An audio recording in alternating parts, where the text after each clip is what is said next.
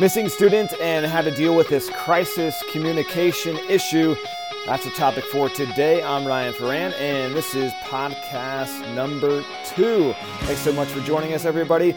A very important topic when dealing with missing students and crisis communications. So we're going to run through this today, hopefully in about 10 or 15 minutes, and talk about some of the issues you really need to think about when communicating about missing students in your school and your school district. Thanks so much for joining us. Podcast number 2, as mentioned. Podcast number 1, we talked about why Facebook is one of the ideal social media platforms for schools and school districts, and how you can really make it a safe and secure platform, especially if you're just jumping into social media. So we talk a lot about why it's so beneficial for your school district and really some of those techniques to provide that extra layer of security and safety. One of the really cool things we talk about is hiding comments. This is something a little bit different than deleting comments, but it's a really great feature that's exclusive to Facebook and not many people know about. But if you have a Facebook page and you're an administrator, you can use this technique. Again, we talk about it in podcast number 1. You can find that on my blog, RyanPRForan.blogspot.com. As for today, I got an email over the weekend from one of my colleagues saying, just found out we have a missing student in our district. What are the first few things I should be thinking about and doing? Great question, because unfortunately, we deal with this a lot and it's probably not going away anytime soon. A lot of the times it's just a student or child didn't check in with mom or dad. It's been a few hours. He's still at his friend's house. And the communication gap between that type of issue happens a lot, but sometimes it's more serious. So I want to go over a few things with that. So when I was talking to my colleague about, the first few things I would definitely do in this, inspired me maybe more people, school administrators would be interested in this topic and kind of how I've dealt with this in the past. Definitely had my fair share of missing students in our school district. Luckily for us, all these situations have turned out very good. Students, children are back. But it is a very tense and sensitive situation when you're going through it. So we're going to run down about 5 or 6 steps to do when you're dealing with a missing student in your district. So the first thing I do, and let me preface this by saying all situations are different and you may want to change the order of this a little bit. Sometimes you'll learn about the missing student through a media report or through a press release from the police. Sometimes it'll come from the school first or a parent. But one of the first steps I really normally do is I call the parents. So I'll figure out where the student goes to school, who their parents are. I look them up in our system. I'll give them a call and check in. And really the first thing I do is offer my support. Hey, this is Ryan with Arcadia Unified. I understand one of your students, your child is missing. So sorry about that. I just wanted to call and say, is there anything we can do? And then I let them know what we can do. What we have as school districts is a huge valuable resource in how fast we can communicate and with how many people we can communicate with. We all have our mass email lists with all of our parents, our students, and staff in there.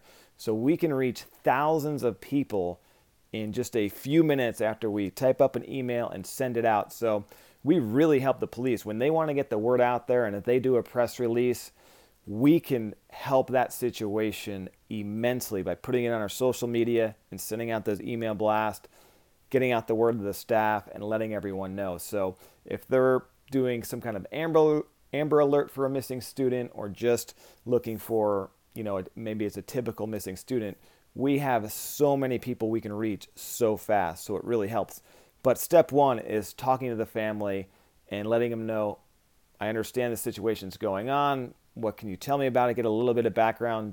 Don't be police investigator, but just say, here's what I can do. I can post this on our social media. I can send out an email blast. Would you like some help in getting the word out? So I ask them first, and if 9 out of 10 times they're going to say, yes, that'd be great. And every time I've talked to a parent about that, they said, Oh, thank you so much. We'd really appreciate that. So we can really expedite getting out the word about a missing student and trying to locate them. So that's step number one in most cases, is talking with the family, letting them know we can do this. Just want to make you aware so you come across our Facebook page and see, you know, your child on there. But in most cases, when it gets to this level, the police have already put something out, may have been picked up in your local paper and the media. Step number two, talk to the police. You should have an established relationship with your school resource officer or the PIO, watch commander, somebody you go to in these crisis communications. If you don't know who to call right away, that's what you need to do, is figure out who that person is and also who their backup is. For us in Arcadia, we have a great relationship with our school resource officer. I can always call him, super fast getting back to us, but sometimes he takes days off, he's responding to another emergency. I need to know who that backup is. So find out who that person is in your district. You should have a good working relationship with them and talk to them and say, I talked to the parents. They want us to put this out. Do you have any concerns? What are you thinking we could do? Is that okay with you? A lot of the times, again, when the police are putting out a press release, they obviously want to get the word out. So they're like, yes, let's do this. There's the rare instance, though, when, you know, mom or dad could be a suspect in this missing child case, whatever it may be. So you may talk to mom or dad and they say, no, we don't want any help with that. We appreciate it. Thanks so much. Please, you know, it's a family matter. Keep it private. So you may take that and go, okay, I want to respect the wishes of the family. That's usually where I tend to lean. Again, if you're talking to the police and they say, well, you know, dad may have told you that, but dad is also suspect number one. And so, of course, that's why. So you want to follow up with the police. Make sure you share the information you got from the family with them and say, this is what I'm thinking. We're going to send out an email blast. We're going to put it on our social media page. I just want to check with you guys, your law enforcement agency, and make sure I'm not going to hinder your investigation or your process at all, and get on the same page with them. They may say, that's great. Wait, hold off for half hour, we think we may have something, or they may have some reason in their process, but just work with law enforcement and family. That's the first two steps I would do. So when you're on the same page with them, then you can go out, craft an email message, craft some social media message, and go from there. Step three, stick to the facts. Don't jump to any conclusions. Don't make any assumptions. Just stick to the facts, stick to the basics, don't play lead investigator. It's very tempting. You'll get theories from people coming into your Facebook page, emails coming in, but just stick to the facts. What I usually do, especially if there is a press release already out from the police department, I will do a brief introduction. Please keep an eye out. Please share this post. One of our students is missing. More information below the press release. I let the police do their job. We're letting them get the facts out, the information out, so they take the lead. We are just there as a conduit to getting this information out. So when you get those emails in or those Facebook messages saying, hey, I saw Billy or Sally last seen here, et cetera, et cetera. Thank you for the information. Please get this to the police. We're not taking this information in, and obviously you will pass that information along to police, but keep your message very simple, basic, just the facts. Now it's not the time to go into reminders about making sure parents' phone numbers and emails are updated and stuff like that. Maybe a couple days after is a good reminder so you can contact the parents right away, that sort of thing. But just stick to the facts, keep it basic, ask people to spread the word, keep an eye out, talk to their kids, if you know they're at the same school, that sort of thing. But just keep it simple, keep it short, just get the facts, and use the police as the lead investigators and the source of your information. The next step is to work really closely with the principal of the school from where the missing child attends and that school staff. So you want to be in constant communication with them, because from a district perspective, that school is going to be inundated with questions, comments, emails, any information. So you want to make sure the principal and that school staff are really in the loop on what's going on, because they are really on the front lines for you as well, communicating, because they're getting so many inquiries about what's going on. So they need the information as well. So make sure you keep that school site specifically in the loop as well, just so you can really help them communicate, and you can tell them, you know, send information to the district office or whatever, but here's what's going on.